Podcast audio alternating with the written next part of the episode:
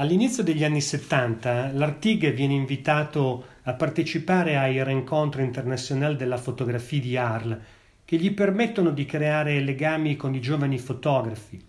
A quel punto l'Artigue viene riconosciuto in assoluto come un maestro non solo gli incontri di Arla, il festival fotografico eh, più importante d'Europa, ma viene invitato in moltissime scuole, viene invitato a tenere conferenze. Il mondo è curioso eh, di conoscere la storia di questo fotografo che sale alla ribalta veramente in età molto avanzata, ma è un maestro assolutamente riconosciuto e per lui è importante avere il riconoscimento di personaggi come Helmut Newton, come Hans Ansel Adams, eh, come Willy Roni e come l'italiano Giampaolo Barbieri e si divertono durante questi incontri e si fotografano a vicenda. Insomma, l'Artigue è definitivamente entrato nell'Olimpo della fotografia mondiale.